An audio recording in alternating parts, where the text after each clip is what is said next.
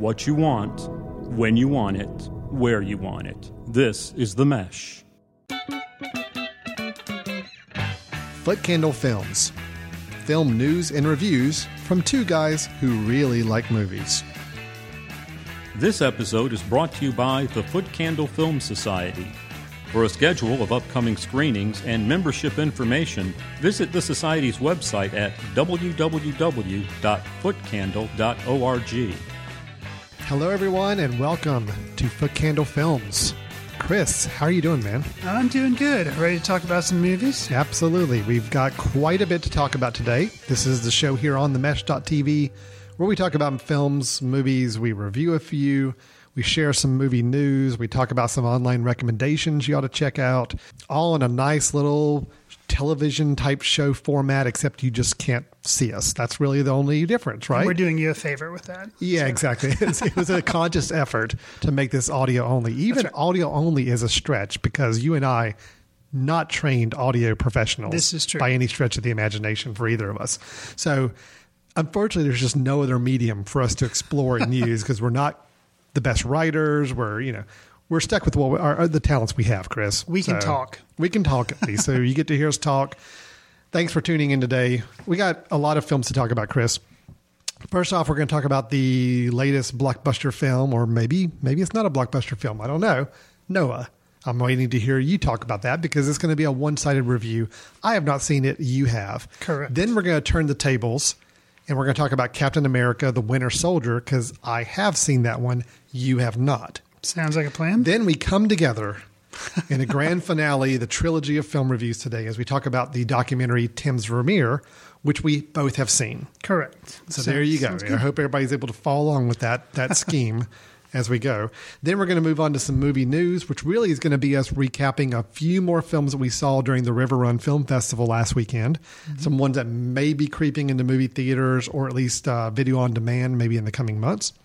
And then we're going to wrap it up with our online film recommendation uh, movies, films that you, we think you ought to check out that hopefully you'll have a chance to find through Netflix or Hulu or Amazon or iTunes or whatever it may be. Okay. Sounds. Chris, are you ready? I am. Let's, do get it. this show on the road with our first review of the latest Darren Aronofsky film starring Russell Crowe. The film is Noah. No. What did he say? He's going to destroy the world. My father said that one day, if man continued in his ways, the Creator would annihilate this world. Can it not be averted? He speaks to you. You must trust that he speaks in a way that you can understand. I saw water, death by water. And I saw new life. Chris, as I look at all of the material and all of the story surrounding Darren Aronofsky's latest film, Noah, I'm intrigued beyond belief for a lot of reasons. One, I think Darren Aronofsky is a very interesting film director. I'm a unabashed fan of The Wrestler. I liked Black Swan quite a bit. Okay. Um, I even liked his first film, Pi, a lot. The only one of his filmography I have not seen is The Fountain. Huh. Okay. Right. So let's just go ahead and put that out I there. I have seen it, Okay. so- I am a somewhat of a pretty big Russell Crowe fan when it comes to bigger epic films. I think Gladiator, I'm one of those guys that does not think Gladiator is overrated. I really honestly like that film and I like Russell Crowe's performance in it. He's got the kind of presence on screen that I generally find myself drawn to wanting to watch him perform. Okay. So, Aaron, Darren Aronofsky working on a bigger budget scale epic than maybe he's been used to doing. Definitely bigger than his last couple films, Black Swan and The Wrestler. Sure. You got Russell Crowe in the mix, looking very gladiator gladiator-ish in a way, and you're taking a biblical tale of Noah um, and the Ark, and you're turning it into more of a what seems to be a more grounded in reality, possible, maybe grittier, grimier version of it. So all that very intriguing. But I also see a possible recipe for disaster. So Chris, tell me, should I go out and see this film? Which one of my gut feels should I take? The ambitious, this sounds exciting, or it's going to be a disaster? Okay. Well, there's a lot, you know, as with anything, there is some middle ground there. Oh, you can't do middle ground there, Well- Chris. You got to go one or the other. The film is not a disaster. Okay, all The film is not a disaster, but you also asked, is it ambitious? Yes. Okay. And this, the film, the acting, I mean, you mentioned it, you know, Russell Crowe, he's good. If you like Russell Crowe, you'll enjoy watching the movie because he is really good in the movie. Okay. He's got supporting from Jennifer Connelly, plays his wife. Mm-hmm. Uh, Ray Winstone plays like his nemesis. He's a bad guy Okay. in the movie. He plays that role. Um, and Anthony Hopkins plays kind of a strange grandfather role. It's, it's, it's uh, Noah's dad, right? Uh, actually, I think it's his granddad. If Really? I under, yeah, it's kind of funky Okay. chronology stuff. He plays Methuselah, who is like one of the oldest people supposedly ever around, and is mentioned in the I Bible. see. Sure, understand. So, anyways, um, so acting good. Um, as you can imagine, throw a lot of money at a movie. The effects are spectacular. Not just the water, but the use of animals. I think, according to what I've heard online, I don't think they used any animals at all. They Hmm. were all digital. Which you know, to try to get like tigers right behind deer, yes, that's going to be a problem. Yeah. So, Could have so been a lot of training involved. Right, but it was. I thought they were very realistic. You know, they looked very realistic. They didn't try to make them do cute or stupid things. They just they were there. They served a pro- purpose. So Okay. I thought they were good. Um, something, but here's where we cross into ambition making things strange, and it's um, for those of you who have seen The Fountain. That was kind of an odd movie of Yeah, his. right. Um, this has a little bit of a left curveball, I guess you could say, in it, um, which surprised me. I didn't know anything about it. Um, and it doesn't ruin anything for you who haven't seen it because it's in the first like five minutes. Basically, there are rock transformers Yes, I've heard of in the movie. Yeah. Um, and that's the best way to describe them. What they are is they are angels that have fallen down and they have taken the form of transforming rock shapes. Mm-hmm. And they are supposedly supposed to help humans get back right with God or the superior being, I think is how it's actually referred to in the in the movie. But anyways, that's kind of their role. So they're kind of not guardians of humans because they don't protect them, but they are supposed to urge them to kind of do the right thing or whatever. That was a very strange detour for this Yeah, movie to take. I can imagine. It sounds like I even just describing it. Yeah, I admire Aronofsky for saying, okay, I want to tell this story, but I'm going to tell it how I want to tell it. Because Mm-hmm. right off, you know, are rock transformers in the Bible? Not any Bible that I've read. I'm sure Yeah. they may be out there somewhere. Sure. Um, so that was an interesting kind of just throwing out whatever and just kind of taking the bare text of the story, which is like all three pages in the Bible, and turning it into like a two hour plus epic. Hmm. Where I think the movie. It, it was one of my most anticipated movies of Was it really? 2014. It was Darren Aronofsky, Yeah. him doing this big scale, and I was like, "Oh, okay, I have read the story of Noah. I, I know about that. I'd be interested to see what he's going to do with it." Disappointed, and it's not because it's a bad movie, but I feel that in the end, what kind of ended up happening was the spectacle of it all, which, you know, it's about a flood and it's kind of mm-hmm. what you have to do to make the story of Noah. You want to show a flood, you want to show this big commotion, this big, you know, mm-hmm. spectacle of special Right. effects. That conflicted with what was actually going on in the movie, which was Noah struggling with what he thought he should do.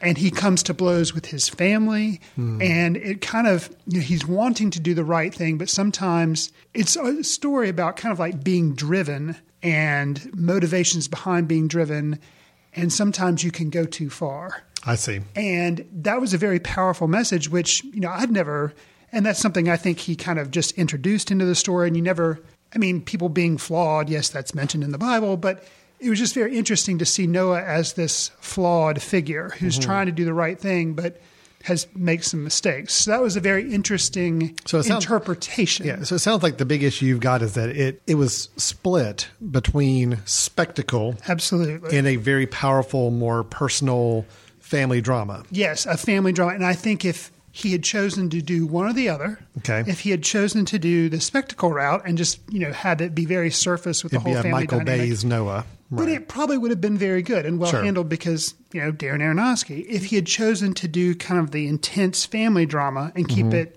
centered on that, I think he would have been a lot more successful. Instead, and downplay the spectacle a little bit more. right, instead combining the two, neither wins out, in my Mm, It was a very uneven per, uh, film from that end, I And, guess. it, and unfortunately, it makes it uneven. And unfortunately, I think the f- moviegoers who are going to see this movie are expecting just a spectacle because I you know see. it's the story of Noah. You're expecting like big waves and all this kind of mm-hmm. stuff, and it has that. But then there are also very plodding, methodical, you know, passages in the movie that will bore those coming to see a spectacle. Likewise, those that go for the intense family drama, they're going to kind of feel left out too. Well, going back to the core, though, I mean, this is Sure. a story based on the Bible. right. How does it work or not work as a in the religious text?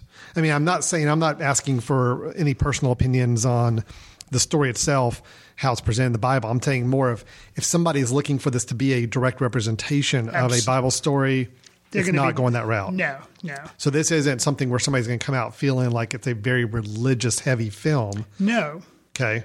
no. But That's true. But it, is it offensive to those who are uh, taken with the text? Um, I, I don't, you know, that's a hard question to answer. I, I wouldn't think, I think the only way it would be offensive is if they're disappointed because they wanted to see something that was word for word, instance for Yeah, instance right. from the Bible, and then they would be disappointed. I don't think, I think, I think it is a respectful film. I Okay, don't that's think a good it of is- putting it. Mhm. Yeah, I don't think it's um, blasphemous or anything, but So it, people shouldn't be upset necessarily by the way it's handling the material. Like sometimes, you know, think about uh, like Last Temptation of Last Christ Temptation of like Christ, where it's taking the, the, the story and putting a different perspective on it that could be offensive to people. Sure. This didn't seem like it did that. It just went very, it took a short story, expanded it to a two hour epic, but it also didn't go completely heavy religious, but it also didn't become offensive either. Right. As- It basically just took an idea from the Bible. You know, Mm-hmm. instead of being based on, I don't know if it's if you remove that and say, well, it was inspired by. Maybe you would say it was inspired by the story of Noah as Okay. opposed to based, because that makes it maybe sound like it's a little bit more Yeah.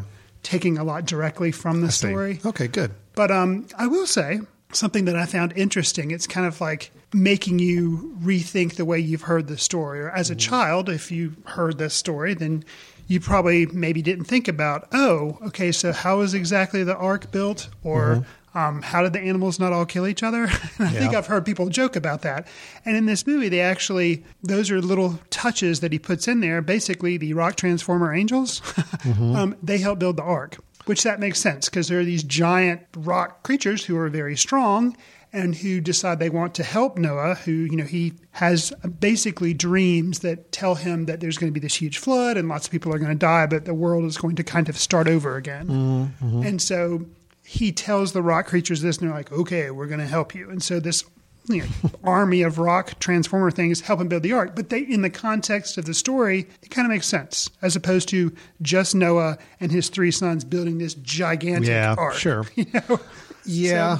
I in the context of the movie. all right, believe it or I'm not, to having to I'm having to think through this whole rock transformer thing. Sure. I mean, great. I don't I haven't seen these. I don't know what we're talking about. Sure. It's a little surprising to hear because you're not the first person who has made that be the first comment that you say about the film. Well, it It's jumps out. I mean, it's you not ruining anything. If you go to see the movie, it's in the first five minutes. Yeah. You're like, whoa, okay. Two other people I talked to that have seen this film, the very first thing they said when I asked them how was it, it's like, well, there are these giant rock things. it's like you know, it just kind of jumps out at you and it's very unexpected. So yeah. When I think, I think if you know, if you're interested in Aronofsky's work, you like Russell Crowe, don't go in expecting the story of Noah. Just go in and expecting an interesting movie, and I don't think you'll be disappointed per se. Well- um, I'll say the other, you know, they it touches on like us the animals.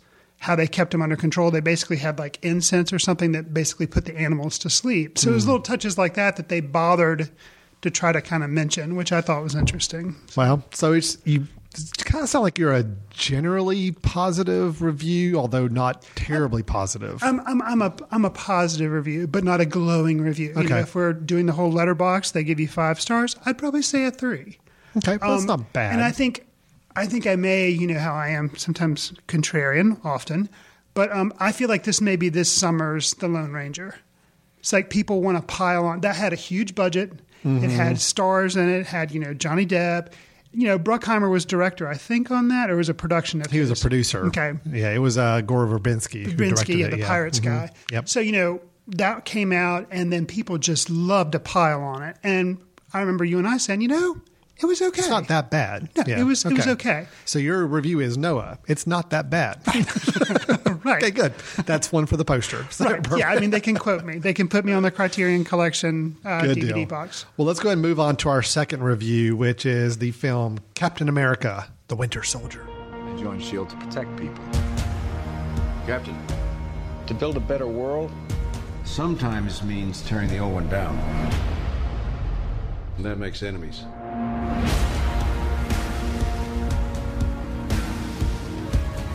Are you ready for the world to see you as you really are?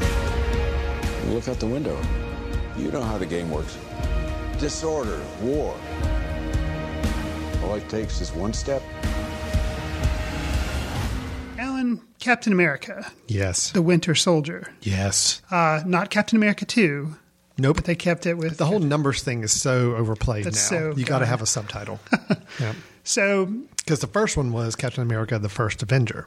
ah, So well, at least see? they had first. They let you know it was the first That's movie. right. Now this is the Winter Soldier. Got you. Mm-hmm.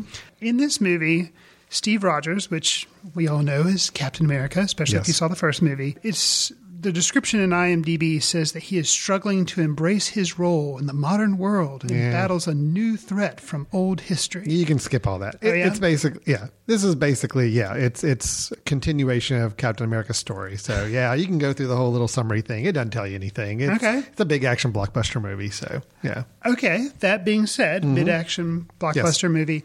Do you feel like I remember being impressed with the first Captain America? Yes. I mean, I knew they were kind of setting up the Avengers movie, and you know, all they're doing is giving each hero their movie, and now they're doing this again, where they're setting up the second Avengers movie by giving us the second Thor movie. They've given us the third Iron Man movie. Now here comes Captain America with his second movie. Yes. But is there more value to it than just setting up the Avengers movie? I mean, you say it's just a big blockbuster. Mm. Well, and I say that kind of tongue. I mean, yes, it it is a big action movie. I enjoyed it. Okay. I generally liked it, but that's also because I'm probably in that key demographic where I'm tailored to make this like this film as it is. Okay. This film does have a lot more going for it than your typical run of the mill special effects big action movie, Okay. but not as much as the first Captain America movie did. Where the first one had some charm, the nostalgia, I think the whole time period that a lot of it was set in really made it unique Okay. in the field of big blockbuster movies.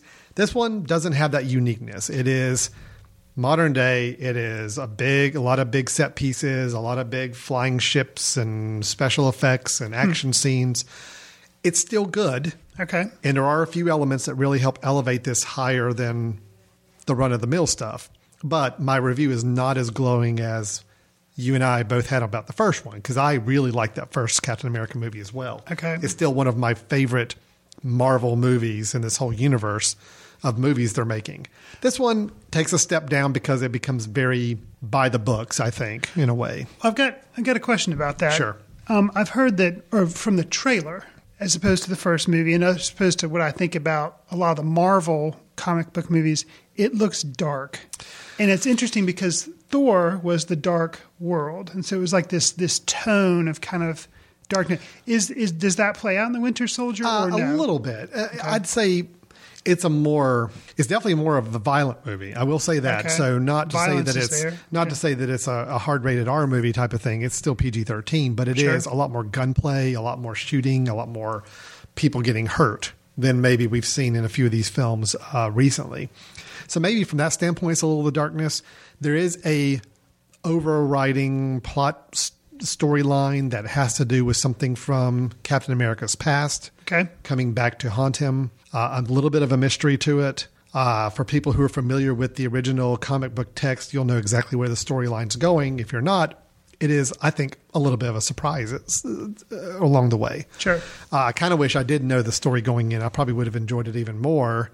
That being said, it's just it's bigger, it's louder, it's a lot more effects driven than I would have liked for it to. It has a certain tone to it that I really was was was really en- enjoying. Hmm.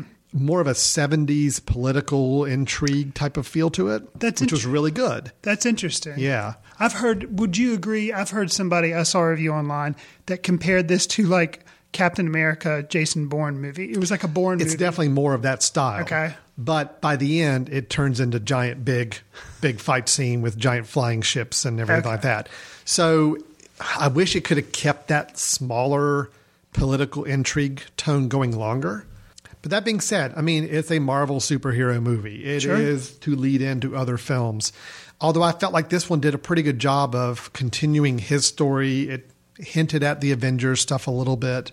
Okay. Um, obviously, some of the characters still carried over from the other films, but this one had a its own story. It does end on somewhat of a cliffhanger, but it's not necessarily a cliffhanger going to another set of movies. It's really a cliffhanger for the next Captain America movie.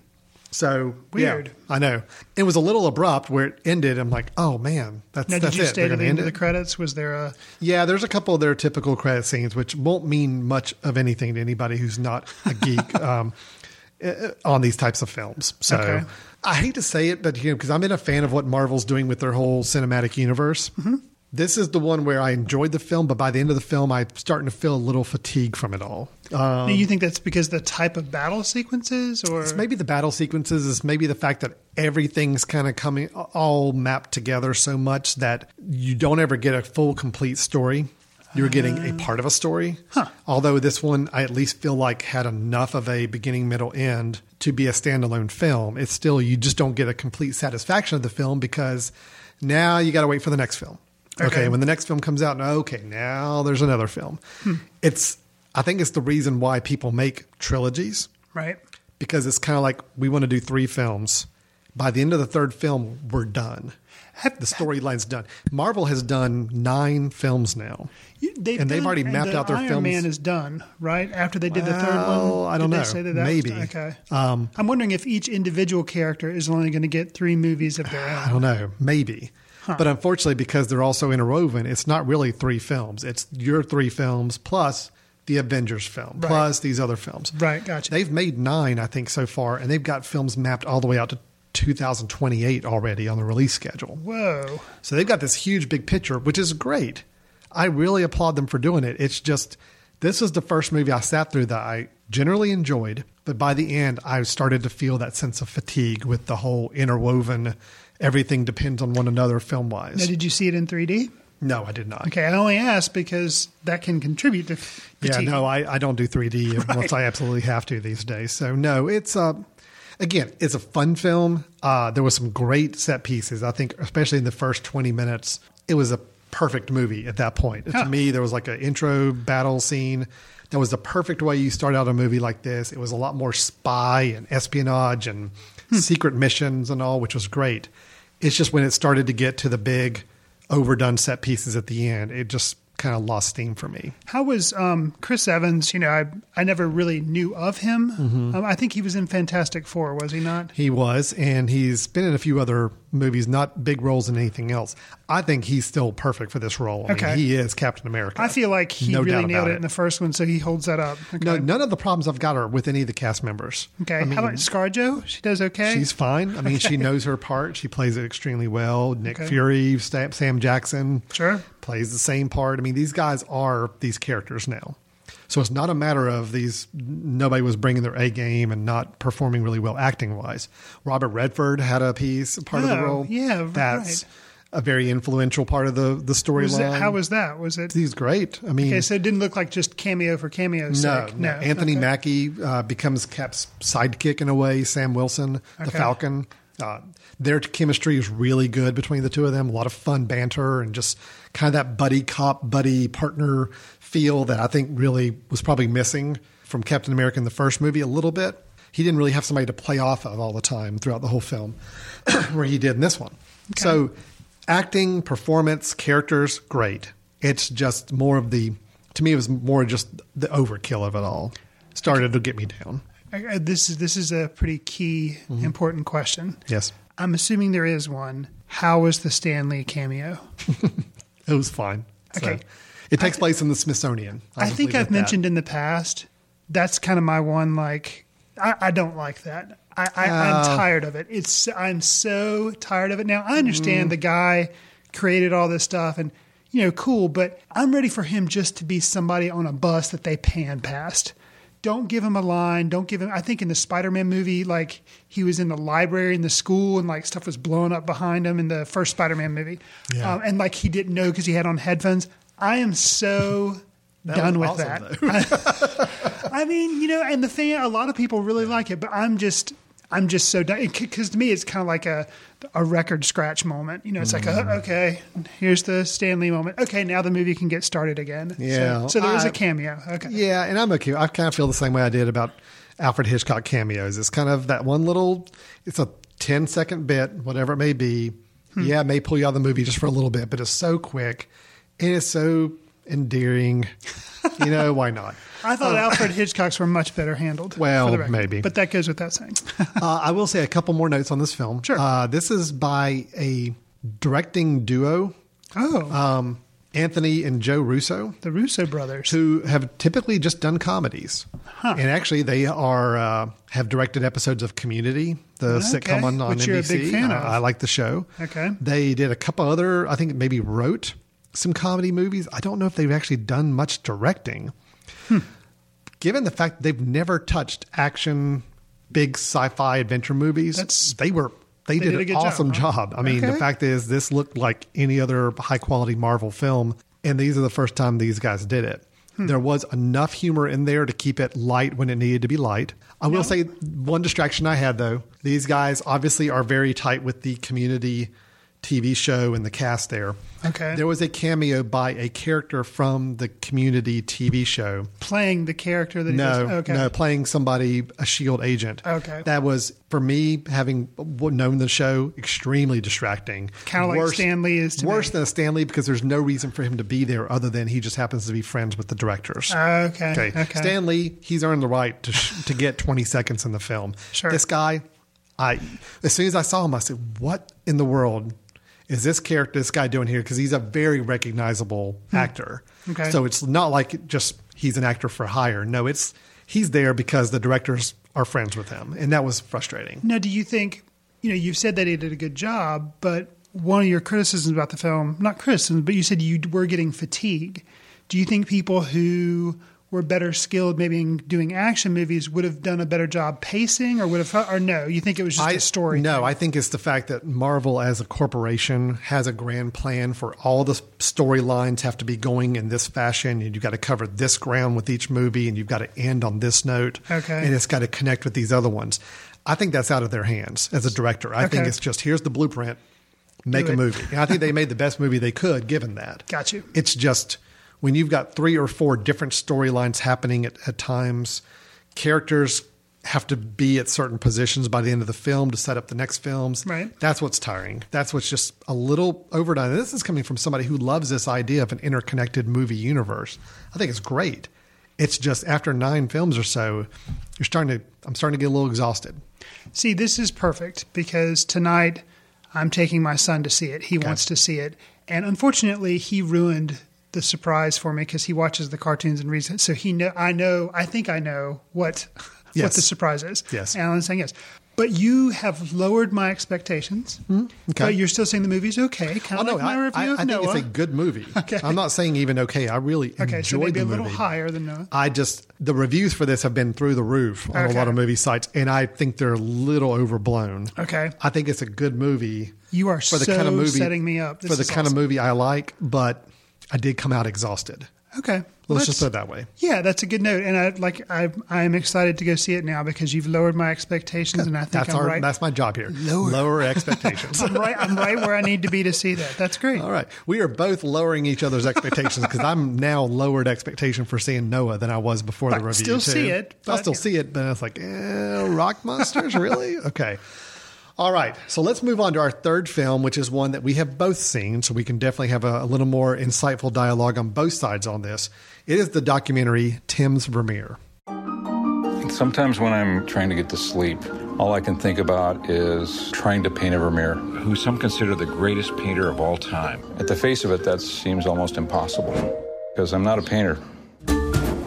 I'm a computer graphics guy, and we use technology to make a realistic, beautiful image. Tim and I have been friends for a really long time. I didn't know he had this whole little sub obsession with Vermeer. I'm looking at this image, and I see something that looks like it came out of a video camera. Tim's Vermeer follows inventor Tim Jenison as he goes on what some may call a very obsessive quest. He is fascinated by the artwork, the paintings of Dutch master Johannes Vermeer, to the point where he not just enjoys those paintings, he wants to know how they were done. He is bound and determined that some form of technology of the time, which granted, this was the 16th century, so technology at that point was basically lenses and glass and mirrors and all of that. But he's very, very determined that that's what Vermeer used to create these very photorealistic looking paintings. Tim is an inventor himself, and Chris, you and I have a little bit of kinship with Mr. Jenison in that he was the uh, creator of the Video Toaster, which was the very first computerized video editing system that I ever used. I think you may have used as well. I know when you came to maybe work. Maybe he's the one. I mean, I know it was on the toaster. I'm going to say maybe he was the inventor of the Star Wipe. Star Wipe, the, the uh, dropping sheet, dropping sheep, sheep from the yes, sky, also, yes. and the Kiki Wipe where the girl does the little. There you go, exactly. Popular stuff. Uh, when when I started into video production, within my first year, I invested in a video toaster, and that's what I used to make videos. And Chris, you Yeah. learned the video toaster as well. Absolutely. We graduated from the video toaster fairly, you know, within a few years afterwards, but it definitely got its, its workout with us. Absolutely. Tim is the inventor of that, along with many other Lightwave 3D, uh, the TriCaster uh, podcast video recording systems for television and studios now. He's a video guy. He's a graphics designer. He is a color and motion and all these things expert. Right. So, him turning all of his attention to now a very traditional art form like painting, but putting this technology spin to it, wanting to figure out how it was made. So, this documentary basically follows him as he works to try to reproduce Vermeer's approach by taking one of his most famous paintings. Which was the music lesson? Yeah, I think it's the music Okay. lesson, and taking it and reproducing it using the same tools that he believes Vermeer used at the time. Chris, we, we, we screened this last night for our film society, and I think the biggest thing I got from the crowd afterwards was just the amazement with the level of obsession mm-hmm. that this guy was going through to do this. He spent he spent years of his life working on it, but he really focused on months every day Right. to repaint this. Right. Once he figured out a process. Yeah. Right. So, Chris, my question to you is this being a documentary, being a true story, and it was directed by Teller of the Penn and Teller fame, and Penn, uh, Penn Jillette was actually the narrator and kind of interviewed a little bit along the way as well. Sure. Did this documentary work for you in terms of helping really understand Tim's passion, his drive, and do you feel like by the end we got the full story that we needed to get from this? I think the film does an excellent job, I feel like, of explaining techniques and giving a sense of history as far as theories behind Vermeer and things that were going on in that time, which I wasn't aware of. I mean, I knew who mm-hmm. Vermeer was, but I didn't know all the different paintings. I didn't know, I was not aware that there was this theory that he had used optics to Yeah. be able to p- kind of paint like he did. I had no clue either. I had not heard about that. They did a very good job through animations explaining how things would work and explaining things. And I thought that was very interesting and very fascinating. Um, and they brought in experts as well, uh, people who'd written books. There was a guy named David Stedman who'd written a book kind of throwing out there, hey, Vermeer had done this. And that's Tim Jenison kind of hooked onto that book and was like, I want to, I want to prove it. I want to, I want to prove it. So that was that was fascinating. And then he also there's a modern painter, David Hockney, who's over in England, and he kind of had he had also I think maybe written a book, and he mm-hmm. had him kind of ask him, and so you had these experts kind of validating or saying, yeah, you know, this is probably makes sense. That was all very fascinating. But to answer your question about how I felt about maybe Tim Jenison and what did I mm-hmm. learn about him, frustratingly little. Mm-hmm. Um, it did a good job of documenting the the guy Tim reconstructs the studio that Vermeer was going to paint. He reconstructs the room so Oh, that yeah. he has the actual objects that he's going to try to paint. He was bound to determine to only use the tools and resources that would have been available to Vermeer back in the 1600s. Right. So he ha- and then because he cannot buy a piece of furniture, he ends up having to make it. Yep. Keep in mind, he says many times, "I am not a painter. Mm-hmm. I am not a woodworker. I'm not." Mm-hmm. But the gentleman does have money, and he mm-hmm. apparently can't take time off work. So that is what he does have. Yeah. And it is amazing the drive and the willingness of him to not cop out. He ends up, he grinds his own pigment to make the Yeah, paint. right. He doesn't just go out and buy paint, you know, because in the end all be all, would it be that important? Well, paint, paint, I don't know. But he's like, nope, like you said, I'm only going to do Yeah. what. So that was fascinating. But as far as Tim Jenison himself, I don't feel like I learned a whole lot about him. Uh, Yeah. There's a very brief part at the beginning where it kind of lets you know, okay, he's an inventor. Okay. Mm-hmm. right. And it kind of shows you some of his inventions. Yeah, I think we got a decent sense of a little bit of his background that leads him to be interested in this field. Right. But I'm with you. I, I, I really enjoyed the documentary. I thought it was really good. I thought more than anything, it's just the subject matter was fascinating. The, the, the procedural feel of let's go from start to finish and show this man's project that he's working on. And it did a great job of documenting the project and the process, like you said. I'm with you, though. My one big hang up is that I still, by the end of the film, don't understand why this man spent this much of his life trying to prove this. And it, you know, you're left to kind of infer. I mean, I would infer, but in documentary, you usually don't infer. They they tell you, they explain things. I inferred that this was something. He was an inventor. He liked challenges. One of the big things that it explained that he did would be to kind of tear apart things and figure out how they worked. He Yeah. apparently learned how to play swing music by mm-hmm. like slowing down the rolls on a player piano Yep. and stuff. So okay, but it would have been, I guess, appreciated by both you and me if they had said like, or he had said, I am not a painter, but I'm fascinated by this use of technology. And my whole thing is I want to prove because I'm interested in technology, like, you know, just to kind of have a general statement of why, because otherwise, why? And they didn't, they didn't really explain that. And also, it I was, don't, yeah, it was hinted at that you know he wanted to prove that technology was used because then he feels like there's more of a kinship Right. with Vermeer. If Vermeer was a geek, basically, which is something he said early on in the film, if if Vermeer's a geek and he's got a kinship with him and he feels that, I get that, and that's enough for me to want to learn about something. Right. But to spend every day for months on end working on this, I still didn't understand the obsession. Well, and I, I think that's what I think what you and I are saying. I think we're definitely on the same page. Is we learned a lot about the process. Mm. Oh, yeah. and it was very interesting and fascinating. But what I was left with on either side of it, I didn't learn a lot about Tim Jenison, and also me not being a big art person, I didn't know a lot about Vermeer either, and I still don't. And Well- I feel, eh, but now apparently they do say in the film. Not a lot was known about his I, methods. I don't think anybody knew much about him. I'm okay with not knowing much about Vermeer because I think that was part of the intrigue of the film is that they're trying to piece together what may have been the, what Vermeer may have been doing without having any documentation anywhere that would show anything. But I am with you that I just felt like I still there's a gap about Tim Jenison I still don't get, and it's more the mental thinking of why to do this. I understand what he's doing and I understand the process he's going through. I didn't understand the why as much as I felt like I should for a film that's very detailed in the process, you know. Yeah. How did, did you how did you feel about uh, Penn being in the movie as much as he was? I was fine with it. I really was because in a way it was he's got a great voice. He does. So narrating it was awesome. And he's interviewed a couple times, but he made it very clear he and he and Tim are friends. He's followed Tim for many, many years. So he's somebody who could comment on Tim's frame of mind a little bit more. I actually probably learned a little bit more about Tim from Penn's interviews than I Yeah. did from Tim himself. Right. And I think that would have been an interesting comment and made you have a bit more insight into Tim.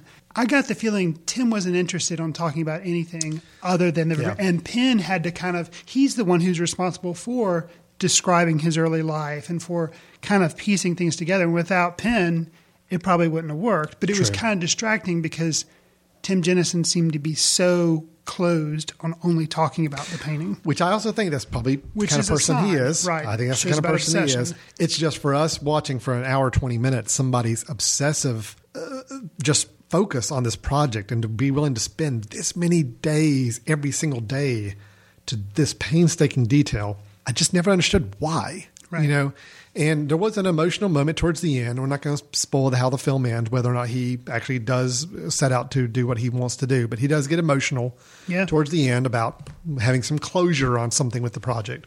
And did that come as a surprise to you? Yeah, it was a real surprise. It was For the kinda- people I- in the theater that were with me, there were some people that were generally like, "Oh, wow, oh, like, he does have an emotion." So Right. yeah, so I know that's more of him as a personality, but I just I just wanted to know that one question: why? You know, you can't just say I wanted to prove something. There's got to be a deeper re- reason than just I wanted to prove that I'm right about this. Anyway. Uh, There's a- I don't want to distract from the film because I really liked the film. sure, I sure. enjoyed watching it. I thought it was a really well made documentary. I thought the style, the music, the use of the the paintings themselves were just really well done. I just was left with that one big lingering question at the end. You know, Sure. Well, what they throw out kind of a, a question mm-hmm. An artist versus a scientist. And Tim Jenison is obviously not necessarily a scientist, but he's a technologist and mm-hmm. so more along the lines of a scientist. And he says himself, I'm not a painter. Right. But then it's this whole concept of, I think Penn Jillette is the narrator, is the one who throws it out artist versus scientist, or can't they be one and the same? Yeah. Can't you be both? How did you feel about how the movie presented that? And Oh, I think I think that? it does a good job of not beating you over the head with this concept, but yet you figure it out by the end. Because a lot of the questions you're left with, which I think intentionally so, are okay. If this guy is basically reproducing someone else's work using tools and technology, that sounds like just pure technology, a pure technical you know uh, process. But as you're watching him for all these months, you're realizing there is still artistry involved. To me, it's it really showcases that art and science are together. Sure. To do something scientific, there's got to be the creative process, the art involved. For him to figure out how to recreate this mechanism to make this painting, that is an art. You know, it may be rooted in science, but it is an art. Who's not to say that Vermeer was not a pure scientist and just found a way to perfectly reproduce a living scene onto a canvas, which is what kind of the argument was. Right. Is that he wasn't really a traditional artist that you would think that he could just look at something and find a way expressively to put it on a canvas. The argument was that no, this guy just had an elaborate system of lenses and mirrors to where he could perfectly reproduce what he sees onto a piece of paper. Almost make like a photograph Right. in a way. That's still an art. I mean, there is an art to it. And I think when uh, Tim, towards the end of the film, comments on how, you know, people try to feel like you got to be in one camp or the other, Sure. I think he's right on saying it's not. I mean, you are you are a blend. If you are a digital animator, you are just as much an artist as you are a technician. If you are uh, if you are an artist, you're still having to think through geometry and layout and motion and things to make something happen. I, I think they're very well intertwined, and I think this film did a great job of helping illustrate just how, how true that is. Something this film made me think of towards the end, you know, the concept of trying to reproduce a piece of art. And it made me think of the movie F is for Fake, Orson Welles. Yeah. And, and, you know, that movie's interesting in itself, but it talks about forgeries Mm-hmm. and kind of what's more important that you like a piece of art or that it was real or that it was Yeah. painted by this person. It's like if you like it, you like it. Does it matter how it was made? Because there was criticism within the movie talking about, you know, you're exposing or suggesting that this artist used a mechanical means to do something. But does that matter? Does that make it less art? And I think those are all interesting questions. And if you like something, you like it. Well, I mean, I kind of look at it like, uh, you know, when we, my wife and I first got married, we got into our first house. we uh, we didn't have money to go out and buy really true artwork. Sure. All of our artwork was basically reproductions of famous art pieces that you could buy at you know Michaels for like ten bucks or whatever and get it framed. And you know, you look at those, and I mean, some people could say, well, it's not the real piece of art, so it's not really art. But it's like we're still looking at it and enjoying what we see in the Sure. picture. Sure. So it's one of those things where same kind of question is that you know, and somebody takes a photograph. I love looking at photography. Okay, well, the person doing the photograph didn't go and figure out how to make that picture show up on a digital print. Right. They just looked at something and used a tool to snap it and record it and then present it back to the world, and people love it. You know, it's like, so you kind of get away from the tools that are being used and more of a what is it, how does it speak to you in whatever format it comes out? So Tim, with this painting, and uh, if if he finishes the painting, he could have something that he could still be very proud of. Sure. Even though you could argue that all it is is just a photocopy of somebody else's work. Right. But then you could argue that Vermeer was just taking a photograph of a real life scene. Right. So it really does pose a lot of questions. It's an interesting dialogue to have, but I think it definitely shows that that world of technology and art are a lot more blended than we realize, remember sometimes.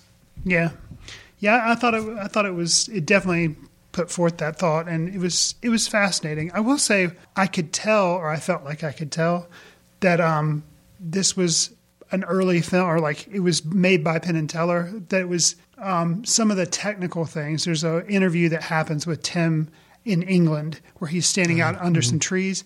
And the focus was really bad. Oh, yeah. Yep. and that kind of, you know, I was like, well, and maybe that was intentional, but I don't think it's. I, but that lets you know that, like, you know, basically it's Tim's friends standing around making this movie, and it was a smaller budget. So that was that was interesting and not something. And actually, you know, in fairness, I think there was just that one time where I was like, Well, there was some audio issues on a couple of interviews too, or a couple of scenes where we're supposed to be hearing people talk, and obviously they weren't mic'd.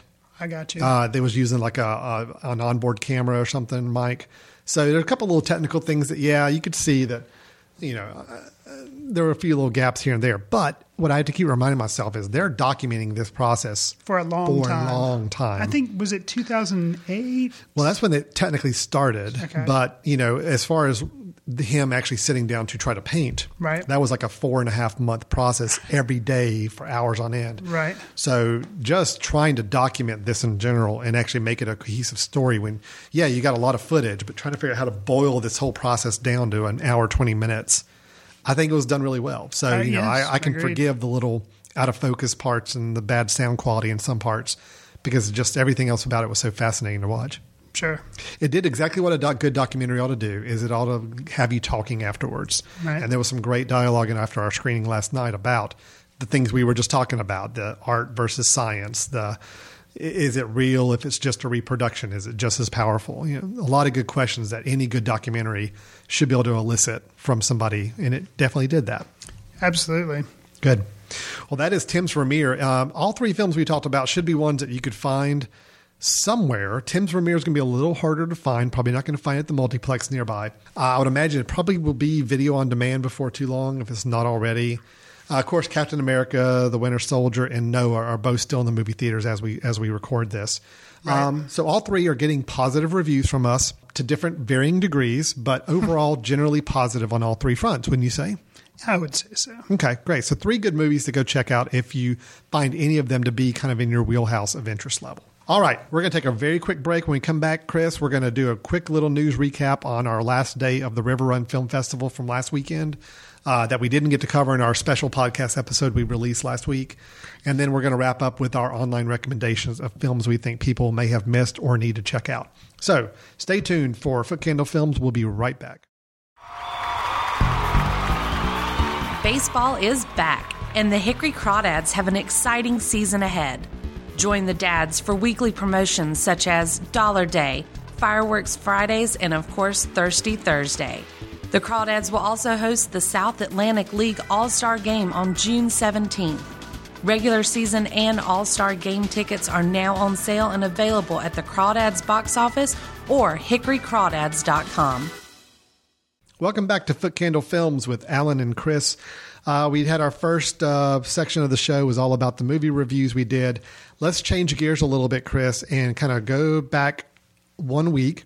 Okay. Where we were at the River Run Film Festival in Winston-Salem, North Carolina for the weekend, enjoying some very interesting films and getting to take part in the festival circuit a bit. We put out an episode last week, kind of a special episode where we did a recap of some of the films we saw on the first couple days we were there. But we were there an extra day. We recorded on a Saturday evening. We still had Sunday films to go see.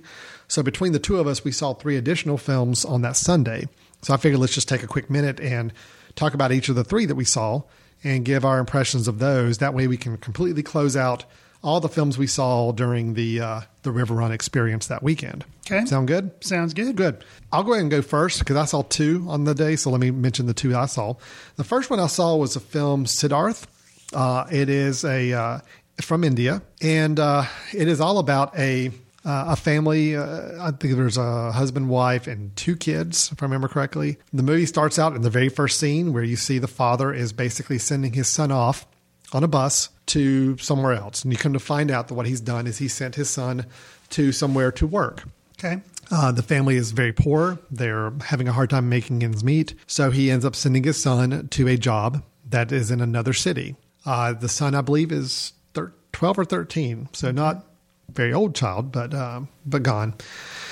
Uh, the, the family waits for him to return. He's supposed to return back in 30 days. 30 days passes. He still doesn't show up. This is a country where you don't have all the technology communication forms that we have. So they're really waiting just to see when the kid shows back up. It's not a matter of texting back and forth and seeing where the kid is. It's really, they haven't heard from him in a week.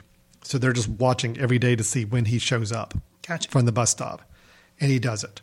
So then the film becomes a travelogue where this the father is basically taking upon himself to go and visit places and try to figure out where his son may be. Their fear is that he has been abducted. Their fear is that he's you know uh, a, a, a victim of child trafficking, uh, and you basically go through a grueling hour and a half with that exploration going on Wow. and the toil that this is taking on the father, his wife, and their other child as well. It is a very, very well made film. Okay. Beautiful cinematography, very good acting from the lead roles. But I'll tell you what, I don't need to see this film again. it's a one timer. It's a one-timer. film. Uh, the director is Richie Mehta, and I, I- like I said, it's stunning to look at at times. I mean, I, this is probably the most in depth feel I got for India in watching a film that I've ever had. Okay.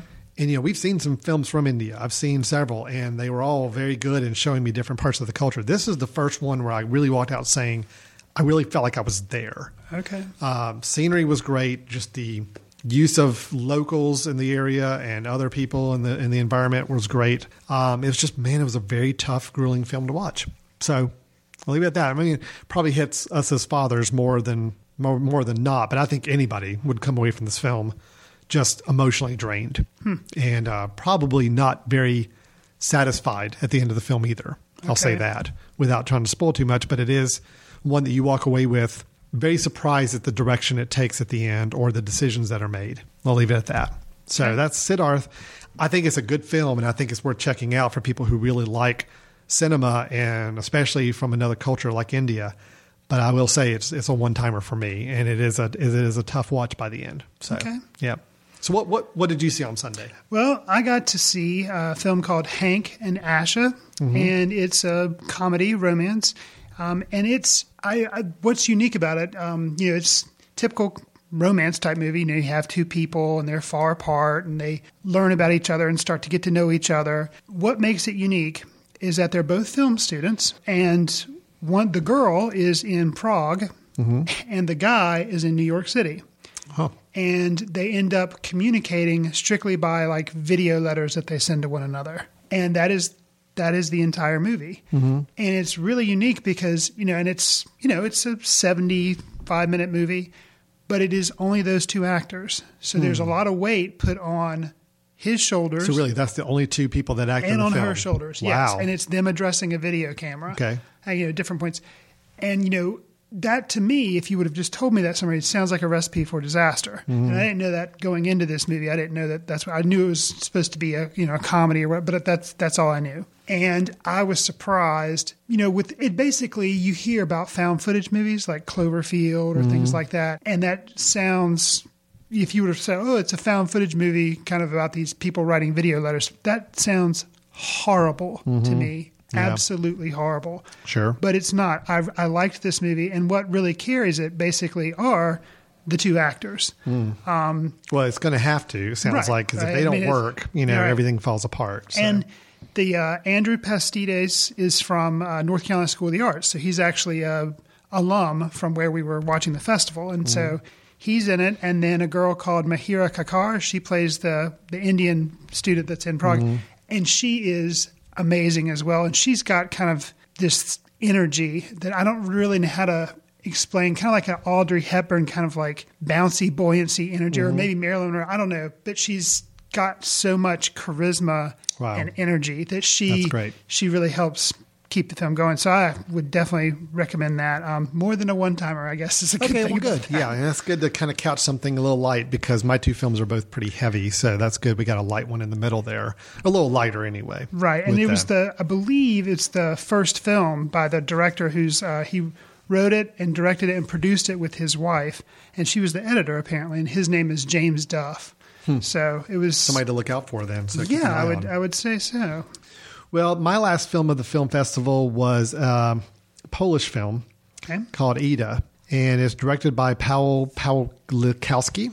okay, And uh, what we have here is we have a story of a young uh, young nun who's about to take her vows uh, to become, I guess, an official nun. I, I don't know the I don't know the terminology very good, but she lives in a, a uh, I guess in the where do nuns live? That convent as opposed to monastery. There we go. Right. Okay, great, got it. Thank you. Appreciate that, Chris.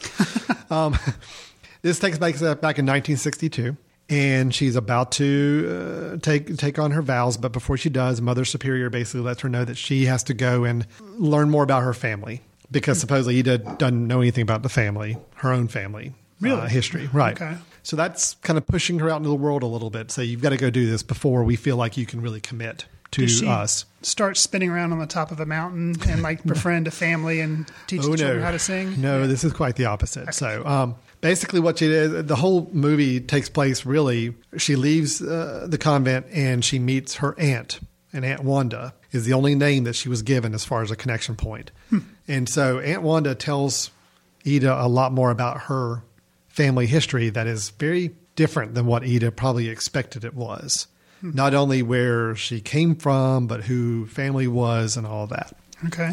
So that's one part of the story. The other part of the story is the fact that Aunt Wanda is very much the opposite type of person than Ida. Ida's very reserved, very quiet. Obviously, she's been living in a convent all of her life. Sure. Aunt Wanda was a, uh, uh, I think she was a litigator in the in the government. She was known as Red Wanda because she sent so many people to the firing squad. She was very uh, hard nails litigator and judge Okay. in her time. But now she's a kind of a lone woman. She's very uh, sexually active. She Hmm. drinks and smokes. So the two of them, it sounds very cliche the way I'm describing it, but they basically take a road trip together. Hmm. And it sounds like it could be a comedy, and it's absolutely not a comedy. But these two people, very opposite, being around each other, taking this exploration to learn more about Ida's family, which is taking a dark turn in the story she's hearing about her family that's that's the film in a nutshell. I will say uh, I liked it. Uh, it's another one of those tougher films, not quite as depressing as Siddharth was, but still not an uplifting film. The thing that really got this thing going was the fact that it is a black and white film, shot black and white, thirty-five millimeter, beautiful, absolutely beautiful film. Okay. And that alone, right away, I could watch this film over and over again just because of that, because that is honestly just amazing. So that alone is really what makes thing make this whole film work for me is the fact that it's this blue, black and white cinematography, really interesting shot composition, and the acting, especially the young girl playing Ida, Agata Trzebuchowska, uh, was really impressive and very good uh, all the way through. So you mentioned it was shot like 1960 or supposed to take place in It takes place in 1962. 1962. It's So- a new film, but Okay, right. So the the reasoning behind that, I guess, was because of the subject matter that was happening in the country needed to take. I was just wondering, like, okay, it's black and white, but was it supposed to take place in '62 because they needed to take elements from history to kind of weave, or like, Yeah. why couldn't it have been modern day? There they- are some there are some historical elements that Okay. needed to weave into there. Okay. Uh, some of her connection to Poland, obviously Uh, Poland okay. with its its own history Sure. from World War II. Uh, Okay. There's a lot connected with that. I think the timing made sense for where it needed to be in, in the 1960s. So again, not a terribly uplifting film, Sure. um, but beautiful to watch. Okay. I thought it was well acted. Uh, and it did hold my attention. It was something I, I wouldn't mind seeing again because there's a lot of points of it that I would probably pick up more in the early part of the film that I wouldn't have noticed uh, the first time around. Hmm. So that's Ida, which I do recommend to people to check out. Uh, it sounds like Hank and Asha, you are recommending as Yes. well. Yes. Siddharth, I'm recommending only if you want to see a beautifully shot film in India. Uh, otherwise, if you want a positive, uplifting story, no, this is not the one. so, um, three films there that we that kind of wrapped up our River Run experience there. Overall, Chris, the film festival, the films you saw this year, maybe compared to last year, overall quality was it uh, better, or worse, kind of the same as it was from what you Bo- both last year? years were good, but I think overall I had a I varied up my menu, so to speak, Mhm, more this year, and so I think I had a better festival experience. Okay, this good. year. Yeah, good. I, I, I'm the same way. I think the overall quality of films I saw this year was even better Okay. than last year. And uh, really, I, I think I saw seven films. Okay. right? Maybe at the festival, and only one of them was one I just didn't like. The Okay. rest I liked. All the other films, or at least found enough to appreciate in them. So, Sure. Good. So that's River Run. We're officially done with that as well. We'll wait till next year to visit again, hopefully, and uh, maybe visit another film festival somewhere else later in the year, too. There's a lot in North Carolina, which is great for us to have uh, several good ones pretty close by to go check out.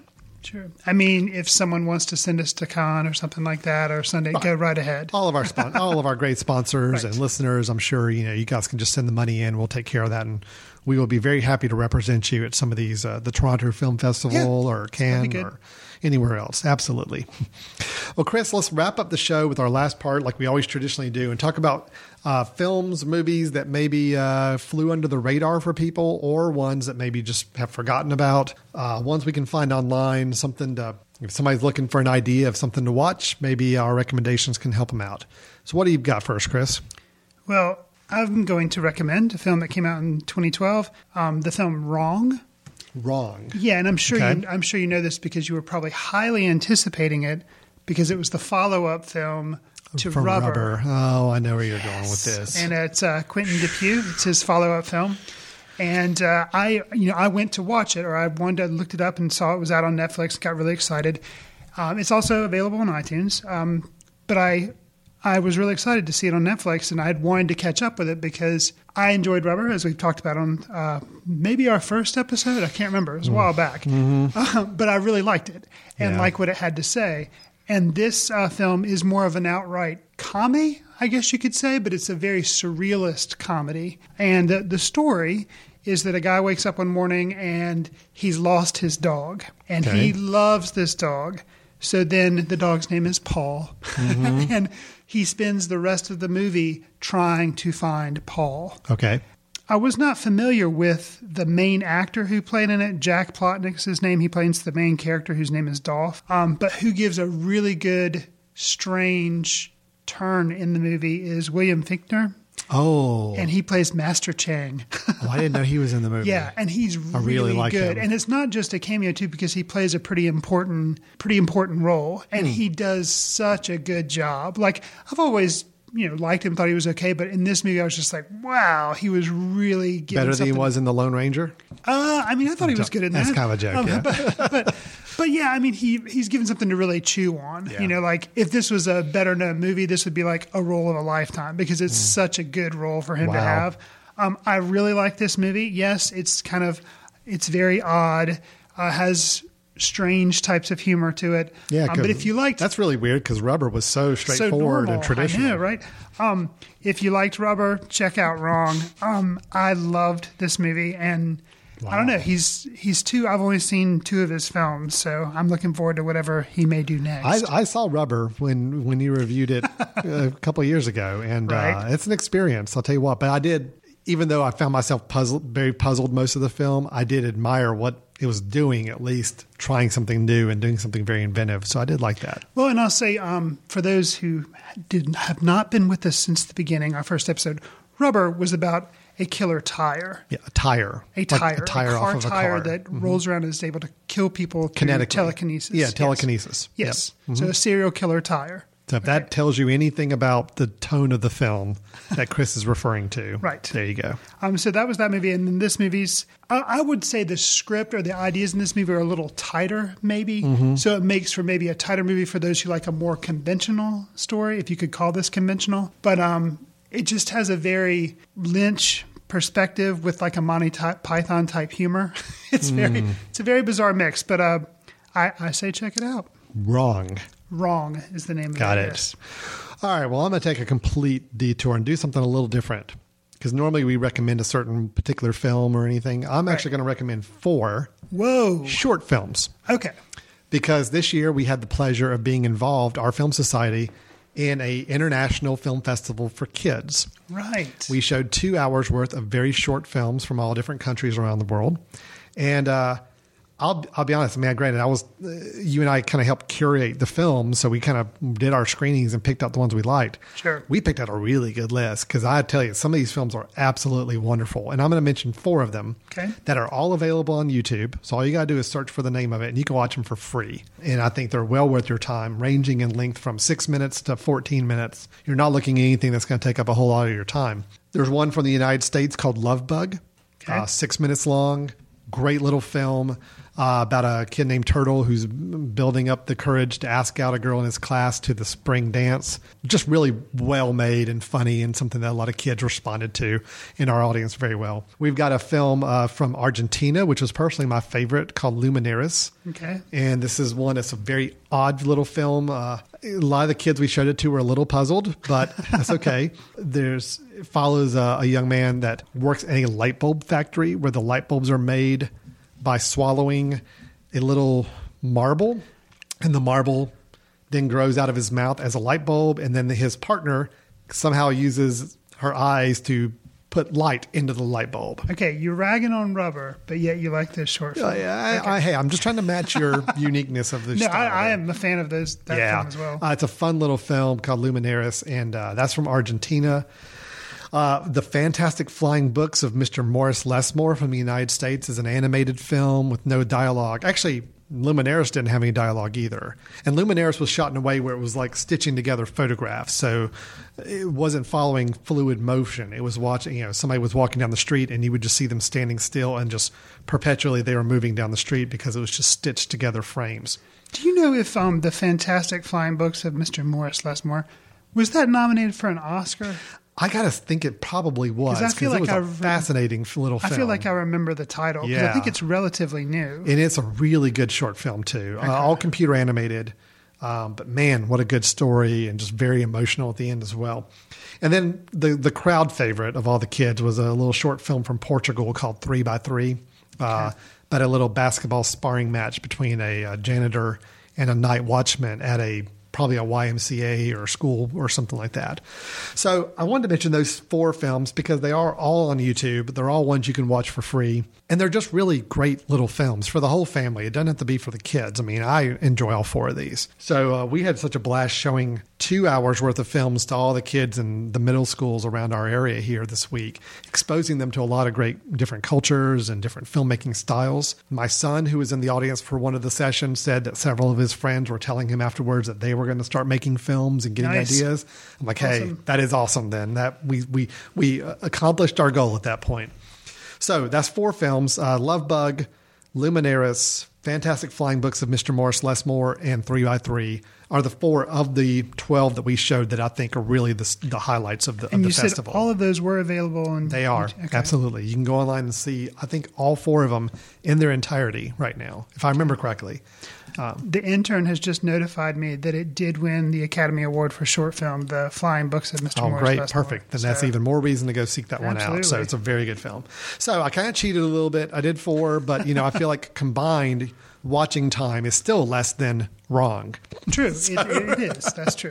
There you go.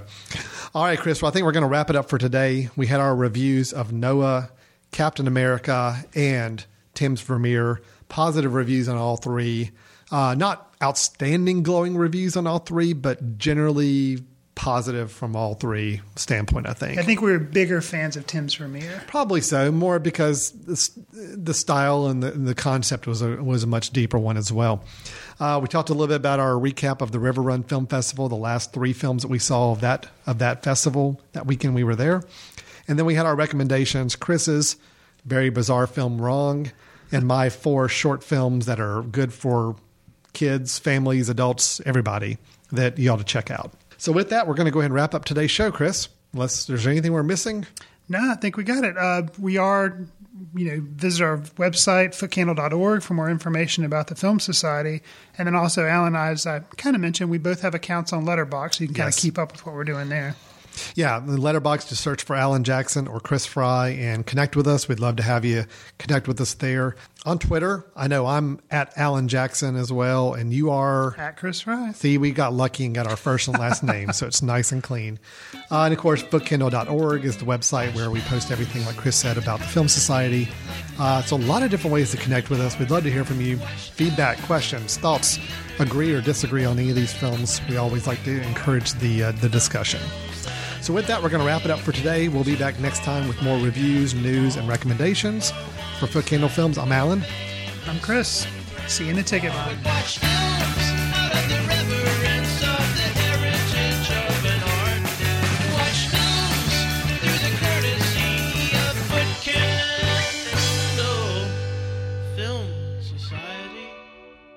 Special thanks to Carpal Tuller for the show theme music. For more about Carpal Tuller, visit www.carpaltuller.com. You've been listening to The Mesh, an online media network of shows and programs ranging from business to arts, sports to entertainment, music to community. All programs are available on the website as well as through iTunes and YouTube. Check us out online at themesh.tv. Discover other network shows and give us feedback on what you just heard.